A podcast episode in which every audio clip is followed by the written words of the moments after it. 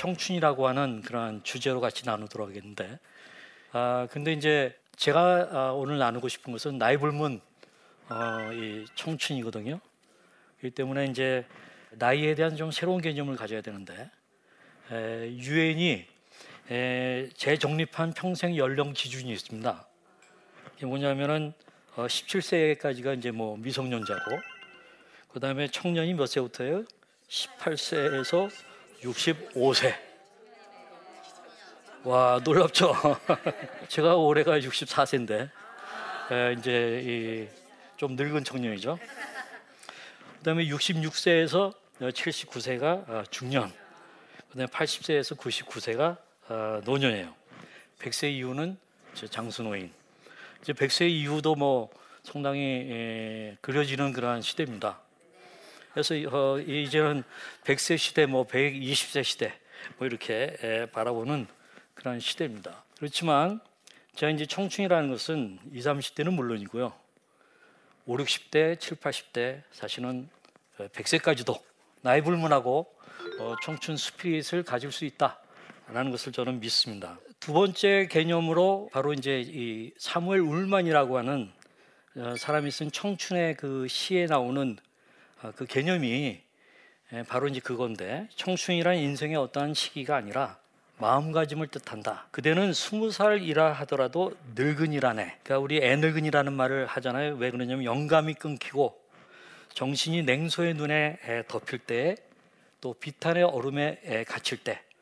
그렇지만 머리를 높이 들고 희망의 물결을 붙잡고 있는 한 어, 그대는 여든 살이어도 늘 푸른 청춘이라네. 그 여든 살의 청춘이 가능하다는 거죠. 우리 성경에 보면은 많은 그런 인물들이 있지만 갈렙 같은 경우에 나이가 85세가 되어 가지고 이 산지를 어, 내게 주소서 하는 그 어, 유명한 선언을 하고 정복을 했잖아요. 혹시 여러분들 가운데 존 파이퍼라고 하는 어, 저술가를 아시나요? 목사님이고 아주 어, 하나님의 이 즐거워 하나님을 즐거워하라 하는 이 기쁨의 신학에 대해서 어, 책을 쓰고 한 지금까지 제가 아는 것만 해도 번역된 것만 한 10권 될 거예요, 우리나라에. 근데 이분이 재작년에 70세가 됐는데 이분이 자신은 이제 막 이제 막 작가로서의 삶의 출발점에 닿았다. 아, 시작이다. 얼마나 떨리는 일인가 하면서 70세부터 이제는 책 한 권씩을 쓰는 썼던 오스왈드 샌더스라고 하는 분이 있습니다. 그분의 이제 도전을 받고 아, 이제 그렇게 70세부터 이제 또 얼마나 떨리는 순간인가 하면 새로운 출발을 어, 얘기해요. 그래서 저는 이 청춘 스피릿이 아주 인생의 본질이라고 저는 어, 믿는 사람인데 그것을 어떻게 얻는가 하는 것들을 여러분들과 어, 좀 나누고 싶어요. 이 사무엘 울만의 시 가운데 그대와 나의 가슴 속에는 마음과 마음의 안테나가 있어 인간과 하나님으로부터 아름다움과 희망, 기쁨, 용기와 힘의 영감을 얻는 한 언제까지나 청춘일 수 있네라고 얘기하는데 여기에 보면은 이제 마음과 마음의 안테나가 이렇게 돼 있으면 이게 나온다는 거예요. 그 청춘 스피릿이 그 청춘 스피릿에 해당되는 게 예를 들면 풍부한 상상력과 아, 왕성한 감수성, 또 어떤 의지력, 그리고 인생의 깊은 샘에서 솟아나는 어떤 신선함 또는 좌절하고 있을 때 희망을 갖고 있는 사람 이게 이제 어, 청춘 스피릿이 있는 그런 사람들이 있잖아요. 그렇잖아요. 어려움을 물리치는 그런 어떤 용기, 뭐 안이함을 뿌리치는 모험심 이런 것들이 에, 저는 어, 청춘 스피릿이라고 생각하는데 이 청춘 스피릿을 어디서 나오느냐, 어떻게 얻느냐 어, 하는 것이 굉장히 에, 중요한 것이죠. 저는 그것을 여러분들에게 에, 소개하고자 합니다. 청춘 스피릿을 어떻게 얻는가? 예, 여기 보면 마음과 마음의 안테나가 있어 인간과 하나님으로부터 어, 이제 그런 스피릿을 얻는다 하는 얘기거든요. 그러니까 인간과 인간, 나와 다른 인간인데 청춘 스피릿이 충만한 인간을 말하는 거겠죠. 그래서 이제 그런 분들하고 만나는 게 굉장히 중요하고 또 그런 분들의 강의도 듣는다든가 대화를 한다든가 굉장히 중요한데 역시 이 책이 굉장히 중요합니다. 그런 분들의 책을 보는 거예요. 아, 아주 대표적인 미래학자가 아, 토피, 토플러인데 아, 이분이 이런 말을 해요. 신문맹자에 대해서 얘기합니다. 우리 문맹자에 대해서는 아는데 신문맹자는 뭐냐? 나는 글을 다 읽고 책을 읽을 수 있으니까 난 문맹자 아니야 라고 생각하면 아닙니다. 이 토플러의 말에 의하면 배움과 고의적으로 이즘, 그러니까 unlearning이라고 그러는데 고의적으로 읽는 거, 또 다시 배우는 거 그런 것이 없는 사람이 신문맹자다 그렇게 얘기하고 있어요. 그러니까 learning 일단 배움이 있어야 돼요. 뭔가 끊임없이 특별히 청춘 spirit이 충만한 분을 통해 가 그분의 책을 통해 가지고 좀 배워야 돼요.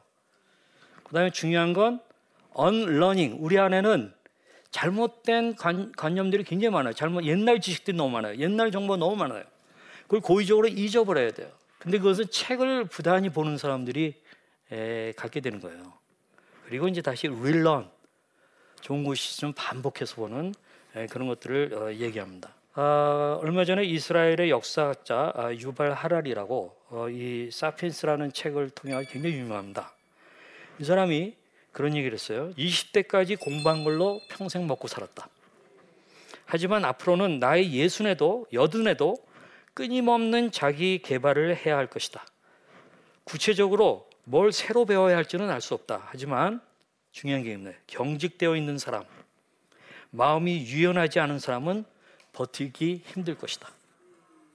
그러니까 계속 learning 배우고 그다음에 unlearning 안 좋은 건 빨리 뽑아내고 새 시대에 안 맞는 거 좀 뽑아내고 그다음에 릴러닝 그 좋은 것을 계속해서 어, 배워서 반복으로 자기의 뇌를 갖다 이렇게 좀 다시 한번 회로를 제대로 어, 정비하는 거죠.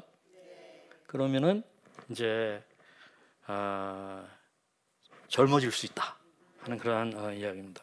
이제 두 번째로 어, 청춘 스피릿을 그러면 어떻게 얻느냐 해서 사무엘 울만이 하는 얘기는 마음과 마음의 안테나가 있어 인간과 하나님으로부터 하나님과 나 사이에 에, 안테나가 어, 필요하다 하는 그러한 어, 이야기입니다.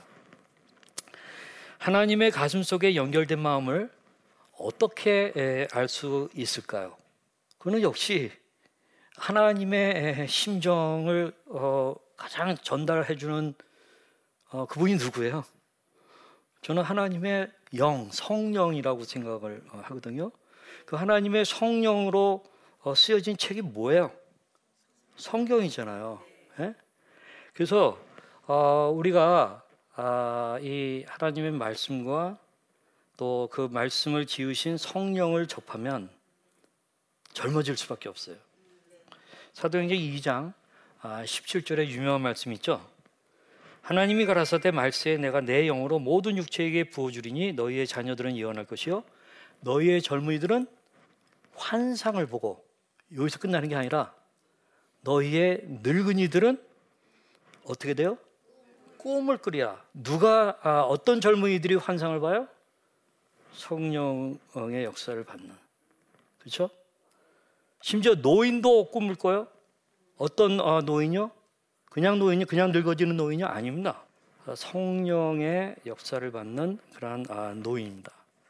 그렇기 때문에 저는 이제 다음과 같은 어, 이 이렇게 도표랄까 그것을 어, 만들어 봤는데 삼위일체 하나님에게서 어, 우리가 부어지는 성령 충만 그를 받게 되면은 성령 충만은 곧 생명이 충만한 거예요. 하나님의 성령은 생명의 영이잖아요. 그러니까 생명이 충만한 거예요. 생명이 충만하다는 얘기는 또 무슨 얘기예요? 젊음이 충만하다는 얘기, 젊음이. 그렇죠? 그래서 저는 청년성이 충만하다 또는 청춘성이 충만하다. 아, 이것은 크리스찬의 본질이라고 보는 거예요. 교회의 본질인 것입니다.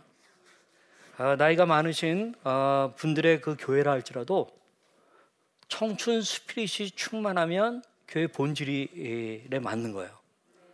그러나 청춘 스피릿이 거기 없어요. 너무 하나님의 나라를 위한 기상이 없고 어, 진취성이 없고 도전과 모험이 없고 새로운 것에 대해서 어, 굉장히 구태연하게 반응하고 그거는 어, 이 교회의 본질을 상실해가는 모습이에요.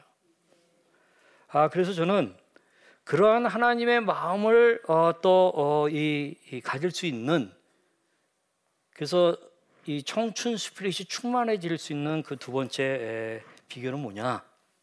역시 이것은 성령의 역사인데 성령의 역사는 빈 공간에서 일하시, 나, 나, 나 타나나요? 아니죠. 성령의 역사는 말씀을 통해서 나타나요. 우리가 에베소 6장 17절에 구원의 투구와 성령의 검, 곧 뭐예요? 하나님의 말씀을 가지라. 라고 어, 이야기하고 있어요. 그러니까 성령을 어, 받으면 젊음이 충만하고 청춘 스피릿이 충만해지는데 그것은 공간 빈 공간에서 일어나는 것이 아니라 진공에서 일어나는 게 아니라 우리가 하나님의 말씀 속에 들어가게 될 때 성령의 검이 내 안에서 역사하셔가지고 나한테 청춘 스피릿을 어, 주신다 하는 그러한 어, 이야기입니다. 여러분 우리가 성경을 읽고 싶은 마음은 다 있죠. 다 있죠. 근데 왜 성경을 잘 읽지 못하죠? 이유가 있습니다. 두 가지 이 전략이 부족해서 그런 거예요.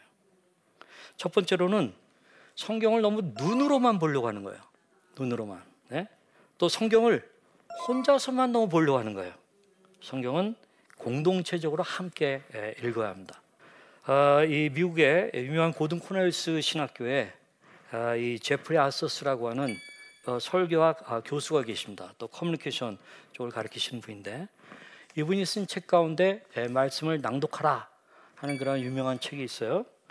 거기에서는 어, 몇 가지 원칙을 얘기하는데 첫 번째 원칙이 뭐냐면 우리는 성경 말씀을 공동체적으로 읽도록 어, 명령 받았다라는 거예요. 개인적이나 공동체적으로. 아, 느헤미야 8장에 보게 되면은 에스라가 이제 등장하는데 이 성곽을 다 지어놓고 에스라가 등장하면서 왼편에 에, 이제 여섯 사람, 오, 오른쪽에 에, 일곱 사람 이렇게 세워놓고 성경을 낭독하죠. 그랬더니 많은 사람들이 그 성경을 어, 읽고 또 해석을 듣고 그들이 예, 울고 회개하고 삶이 다시 회복되는 그러한 모멘텀을 만들고 어, 그랬단 말이에요. 그것을 일주일 동안 어, 하게 됐어요.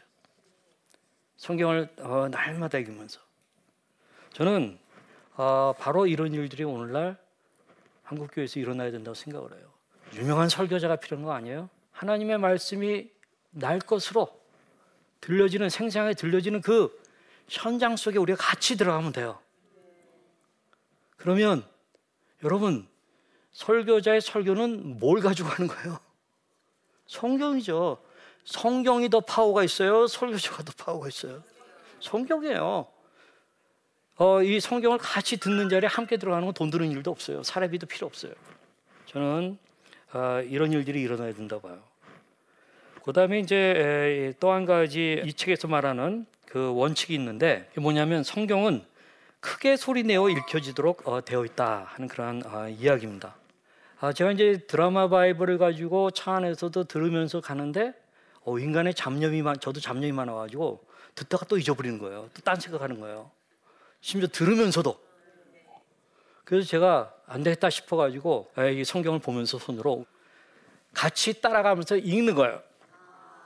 이 성우가 읽는 그거에 같이 따라가면서 저도 읽어버리는 거예요. 낭독하는 거예요. 그랬더니 그 말씀이 내 안에 그대로 들어오는 잡념에 의해서 내가 헷갈리지 않는 이 때문에 성경은 크게 소리내어 읽도록 되어 있습니다. 또 한 가지는 성경은 공동체적으로 함께 읽도록 어, 되어 있습니다. 디모데전서 4장 13절에 사도 바울이 젊은 목회자 디모데를 목회 훈련을 시키면서 아, 주는 컨설팅하면서 주는 말씀이 있습니다. 4장 13절에 내가 이럴 때까지 읽는 것과 권하는 것과 가르치는 것에 전념하라. 읽는 것 함께 큰 소리를 내어서 읽는 것을 같이 듣고 또 그것에서 같이 나누는 그런 것을 말하는 거예요. 초대교회의 이 전통이 점점점 가면서 개인주의화되고 성경을 어, 자기 집에도 어, 세 권, 네 권씩 갖고 있죠. 너무 개인주의화 되면서 혼밥 먹듯이 혼독, 혼자 성경 보는 것으로 하다 보니 아예 안 읽게 되는 그런 현상이 예, 생기고 있어요. 그러다 보니까 아, 우리가 젊어질 수 있는데 젊어질 수 있는 비결이 없는 거죠. 그래서 제가 아, 드리고 싶은 것은 함께 성경을 읽음으로 같이 같이 그 말씀을 통한 성령의 역사를 받아 가지고 청춘 스피릿이 살아나는 거예요. 그러면 젊어져요. 그 하나님 나라의 그 어떤 진취적인 사상으로 변해요. 저는 아, 그런 일들이 우리에게 있어야 된다. 정말 한국 교회는 청춘 차렷, 정신 차렷 하듯이 청춘 차렷 해야 될 시대입니다. 너무 고령화되어 있습니다. 저는 나이 많은 분들이 많다는 것 자체를 문제 삼고 싶지 않습니다. 청춘 스피릿이 없는 노인이 많은 건 문제가 되는 것입니다. 그것이 일어나도록 우리가 좀 기도해야 돼요. 그래서 청춘 크리스찬으로 이루어지는 청춘 교회가 되는 것이 가장 전략적인 교회의 본질 회복 운동이다. 저는 어, 그렇게 생각해요. 청춘 차렷, 나이 불문 청춘 스피릿 이것으로 나갔으면 좋겠습니다.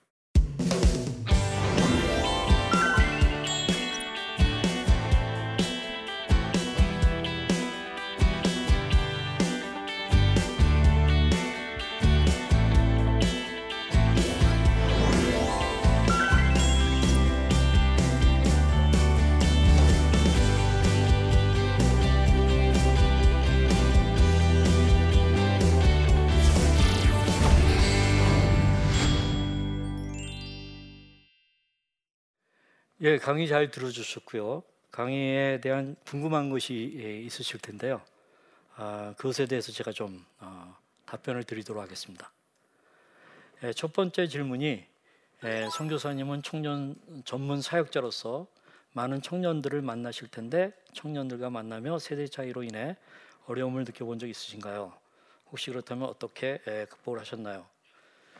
당연히 제가 어, 이 45년째 청년 사역을 하니까 청년들하고의 이 세대 차이라든가 아, 그거는 뭐 어마어마하게 느끼고 있죠. 어떻게 극복하느냐?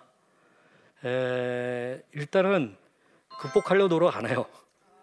일단은 어 제가 아재라는 거, 뭐 그거를 어 감출 필요도 없고, 그래서 뭐어 괜히 아재 개그식으로 젊은 척하면서 하려고 하지도 않고, 나는 아재라는 거를 그냥 받아들이고 다만 아, 이 청년들한테 저는 질문을 던져요. 아, 그 질문은 아, 정명석을 말하는 건 아닌데 그 이니셜이 JMS예요. job, J, M, me, 그다음에 S, sexuality. 이 세 가지 이 주제는 젊은이들의 영원한 필요입니다. 그 때문에 제가 직업과 관련된 꼭 직업이 직업이 뭐니 이게 아니고요. 지금 네가 좋아하는 게 뭐냐? 뭘 가장 잘하니? 뭐 이런 거 물어보면 이제 뭐 어, 답변하기 쉽고 뭐 얘기하다가 야 금영역에 내가 잘 알고 있는 어떤 어, 프로페셔널이 있어 하고 쫙 얘기해주면 어 그게 반짝이죠. 그다음은 이제 제가 갑이 되는 거예요. 네. 그래서 청년들하고 어, 이 질문을 던져가지고 같이 풀어가면 어, 저보로 어, 젊, 젊대요. 네, 그렇게 얘기합니다. 네.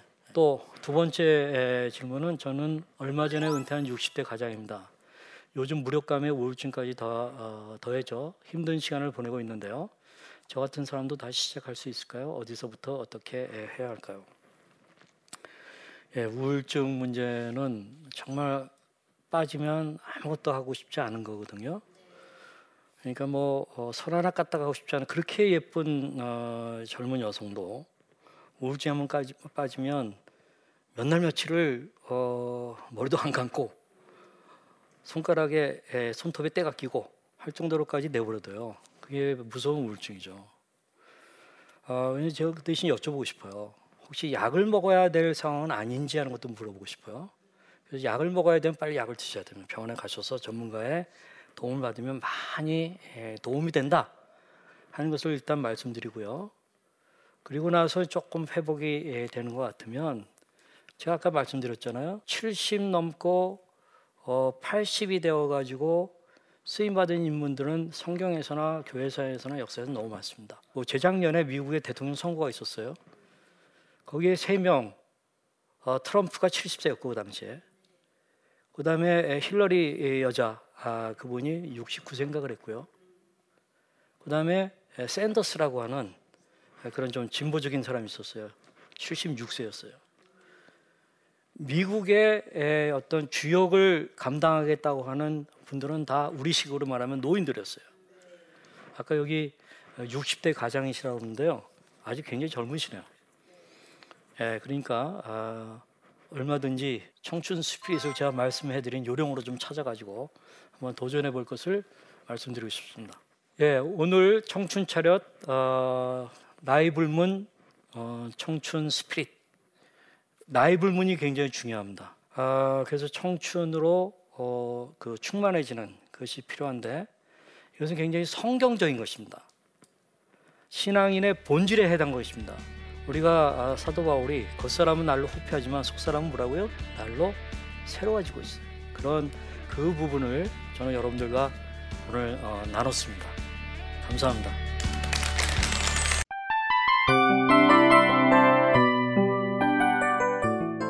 이 프로그램은 청취자 여러분의 소중한 후원으로 제작됩니다.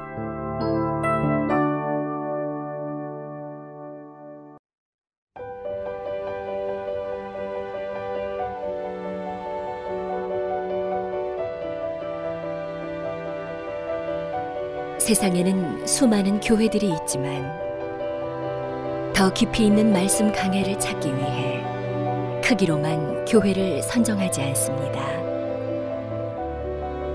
보다 좋은 영적 콘텐츠를 더 많이 나누기 위해 방송비를 받지 않습니다.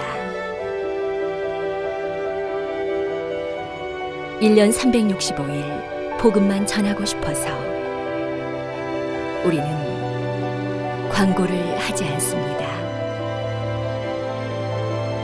온누리의 복음을 땅끝까지